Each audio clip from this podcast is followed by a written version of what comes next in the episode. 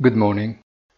Markets are celebrating the ECB's rise in policy rates twice as much as it was announced last month.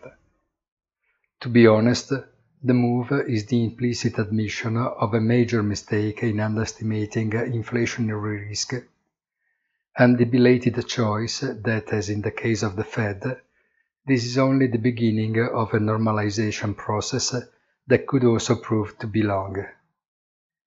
On the sidelines of the rate decision, the ECB also clarified the instrument set up to counter the risk of fragmentation, and which, as already anticipated some time ago in our daily commentary, is nothing more than an additional fund, apparently unlimited, that can be used to buy government bonds on the secondary market of those member countries that incur market speculation.